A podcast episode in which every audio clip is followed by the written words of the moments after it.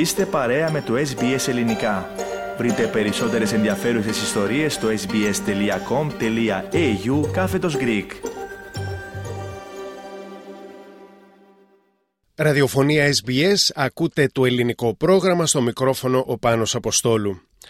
Μετά τη μεγάλη καλλιτεχνική και εμπορική επιτυχία της παράστασης 22, το τμήμα ενηλίκων του Δημιουργικού Κέντρου Δράματος και Τεχνών της ελληνικής κοινότητας Μελβούρνης επιστρέφει με μια νέα παράσταση. Ο τίτλος της είναι «Κορίτσια στο νίσιο». Η πρεμιέρα της παράστασης είναι το Σάββατο 2 Μαρτίου στις 7 το βράδυ με τα εισιτήρια για τη συγκεκριμένη μέρα να έχουν εξαντληθεί. Επιπλέον δύο παραστάσεις θα γίνουν την επόμενη μέρα, Κυριακή 3 Μαρτίου, στις 2.30 το μεσημέρι και στις 7 το βράδυ. Οι παραστάσεις γίνονται στο θέατρο του Clayton Community Center που βρίσκεται στην οδό 15 Cooka Street στο προάστιο Clayton της Μελβούρνης. Την σκηνοθεσία και την επιμέλεια της παραγωγής έχει για μία ακόμη φορά ο Τζέρεμι Άρτης, ο οποίος είναι στην άλλη άκρη της τηλεφωνικής μας γραμμής.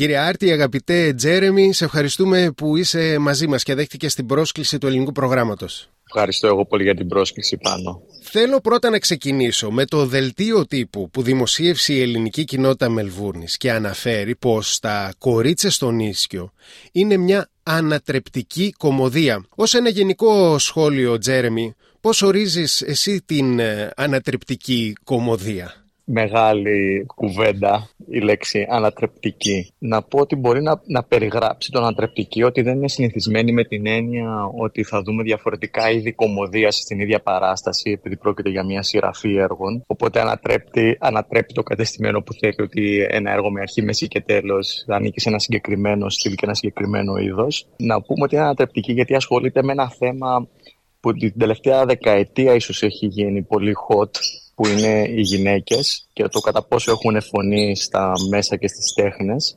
Νομίζω ότι αυτοί οι δύο παράγοντες είναι που την καθιστούν ανατρεπτική.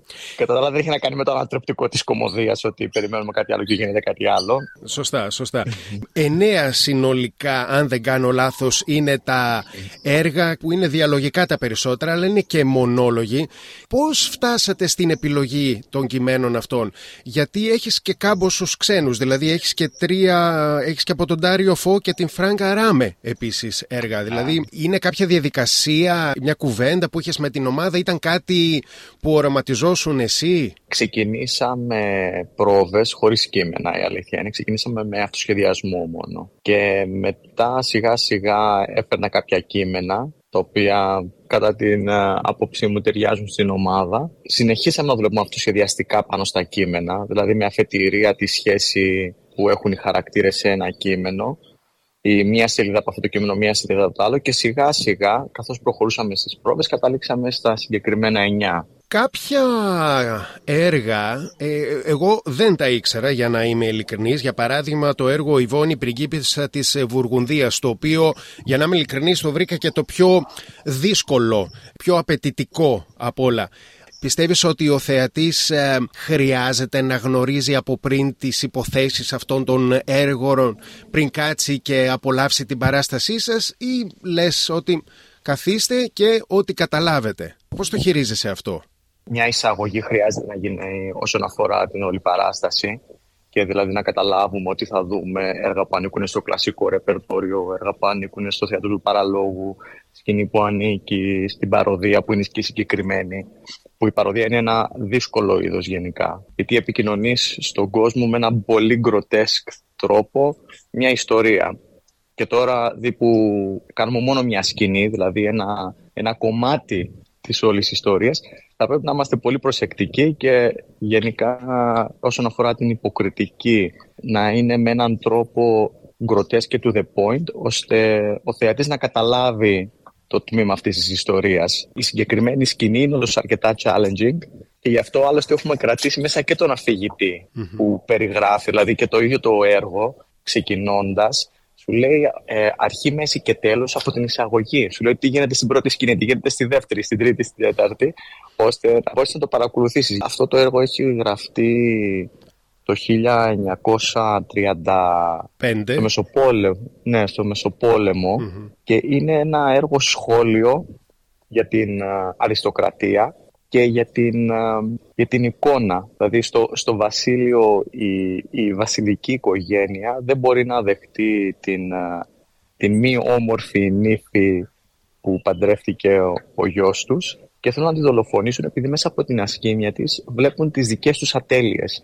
Εγώ το θεωρώ και πολύ επίκαιρο αυτό σε σχέση με τα social media και πώς λειτουργεί η εικόνα του mm καθενός. Το άλλο που παρατήρησα, Τζέρεμι, και διόρθωσέ με αν, αν δεν τα λέω σωστά, είναι ότι ενώ στην αρχή όλων των, ε, των, των έργων που έχετε εντάξει στα, στα κορίτσια, βλέπουμε τον άντρα και τη γυναίκα να είναι περίπου στην, ε, στην ίδια γραμμή. Προς το τέλος, βλέπουμε μια γυναίκα η οποία κάπως ε, βγαίνει από τα πάνω, δηλαδή βγαίνει μπροστά, ε, ότι ακούγεται το μήνυμά της περισσότερο. Και αυτό βέβαια ολοκληρώνεται με το τελευταίο κομμάτι του Ντάριο Φω και της Φράνκα Ράμε, όλο σπίτι, κρεβάτι και εκκλησία.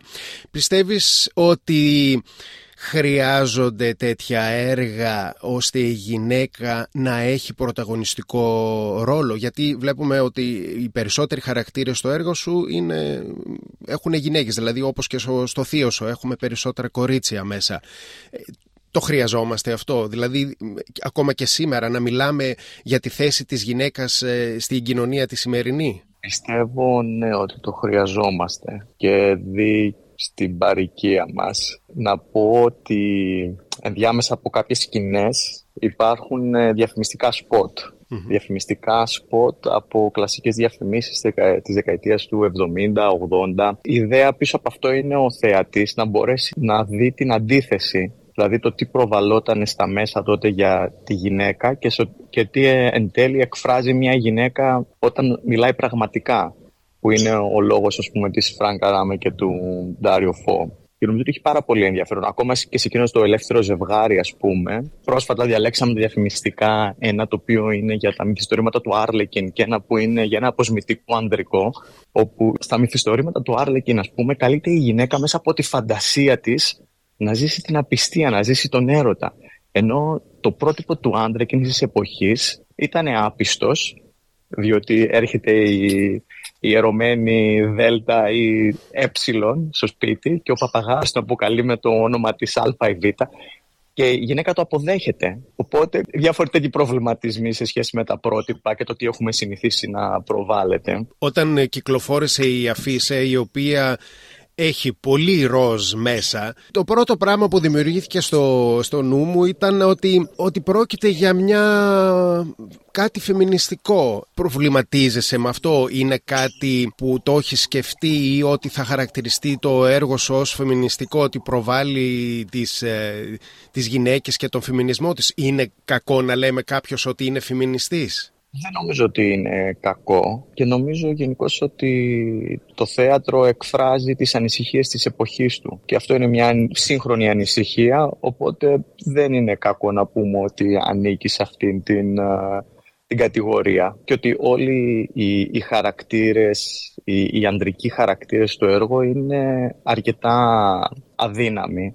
Ας πούμε δεν είναι αυτός ο ο είναι ο άντρας που αποφασίζει και διατάζει, είναι πιο αδύναμη. Και γενικά νομίζω ότι είναι όντως ένα φεμινιστικό έργο. Είναι κάτι από το έργο αυτό και τη διαδικασία που περάσατε από την αρχή με τους αυτοσχεδιασμούς μέχρι τώρα που θα μας παρουσιάσετε το τελικό προϊόν ε, κάτι που σε έχει σε έχει αλλάξει εσένα ως ε, άνθρωπο, ως καλλιτέχνη; Έμαθες κάτι καινούριο σε όλη αυτή τη διαδικασία; Κάθε φορά που συναντιόμαστε με τους ηθοποιούς και ετοιμαζόμαστε για την, για την μεγάλη στιγμή, για τη μεγάλη συνάντηση με τον κόσμο, πάντα είναι πολλά αυτά που μαθαίνω και δεν αφορά μόνο στον τρόπο, ας πούμε στον αυτοσχεδιασμό φέτος, αλλά στις σχέσεις των ανθρώπων, στις σχέσεις των ανθρώπων με τα κείμενα, το τι προβληματίζει τον κάθε ηθοποιό και σε σχέση και με μένα, δηλαδή κατά πόσο με αφορά, πώς μπορώ να ταυτιστώ εγώ με τον πόνο της νοικοκυράς ή με τον πόνο της μητέρας που μεγαλώνει το παιδί της και αυτή η σχέση έχει καταντήσει τοξική επειδή δεν το αφήνει να φύγει από το σπίτι. Οπότε ναι, μαθαίνω πάρα πολλά, παρόλο που ας πούμε είναι μια φεμινιστική παράσταση, μια παράσταση που ασχολείται περισσότερο με το γυναικείο φύλλο. Παίρνω πάρα πολλά μάλλον. Το είχες πει και εσύ, Τζέρεμι Άρτη, και η, η συντονίστρια του δημιουργικού η Κατερίνα Πουταχίδου, ότι η ομάδα σας είναι ανοιχτή και για ε, καινούργια άτομα και βλέπουμε σε αυτή την παράσταση κάποια άτομα τα οποία παίρνουν μέρος ε, για πρώτη φορά. Είναι κάτι που συνεχίζει να ισχύει, δηλαδή ε, ζητάτε κόσμο, θέλετε να έχετε περισσότερη συμμετοχή από άτομα κάθε ηλικία από εδώ, από την παροικία. Ναι, θέλουμε. Και θέλουμε σιγά σιγά να αρχίσουμε να εντάσσουμε και άτομα που ε, μιλάνε άνετα και αγγλικά και ελληνικά. Και μόνο αγγλικά και έχουν ελληνικό background. Την επόμενη δουλειά δηλαδή θα ήθελα κάτι τέτοιο, να είμαστε πιο ανοιχτοί. Γενικά νομίζω ότι το νούμερο ένα, ο νούμερο ένας, δεν ξέρω αν μπορούμε να το πούμε στόχο, αλλά το νούμερο ένα αξία μάλλον της ομάδας, έτσι τουλάχιστον πώ την έχω καταλάβει εγώ, είναι η συμμετοχή άσχετα αποτελέσματος η συμμετοχή. Οπότε ναι, είναι μια ανοιχτή ομάδα. Είναι κάτι άλλο που θέλεις ε, να τονίσεις, ε, Τζέρεμι, για τους ε, φίλους ακροατές και τις φίλες ακροάτριες; Η παράσταση είναι Σάββατο και Κυριακή. Όπως είπες, Σάββατο τα εισιτήρια έχουν εξαντληθεί. Κυριακή υπάρχει ακόμη διαθεσιμότητα και για τις δύο παραστάσεις. Να πούμε για τη διάρκεια της παράστασης ότι ξεπερνάει τη μία μισή ώρα. Να πούμε ότι οι εισιτήρια διατίθονται από, το, από την ιστιοσελίδα της κοινότητας Μελβούρνης γιατί το try booking νομίζω είναι πιο εύκολο από, το, από την ιστοσελίδα της κοινότητας Μελβούρνης. Και να σταθώ σε δύο ακόμα ότι είναι κατάλληλο για ηλικίες άνω των 15 ετών, έτσι; Ναι. Και βέβαια θα, έχουν και, θα έχετε και αγγλικούς υπέρτιτλους, σωστά; Ακριβώς, υπάρχουν και αγγλικοί υπέρτιτλοι. Λοιπόν, σε ευχαριστώ πολύ για το χρόνο σου. Καλή επιτυχία ή break a leg, όπως ε, σωστά πρέπει να λέγεται στο θέατρο. Ε, καλή δύναμη, καλή συνέχεια, Τζέρεμι. Σε ευχαριστώ. Ευχαριστώ εγώ. Καλή συνέχεια. Κάντε like, μοιραστείτε, σχολιάστε, ακολουθήστε μας στο Facebook, στο SBS Greek.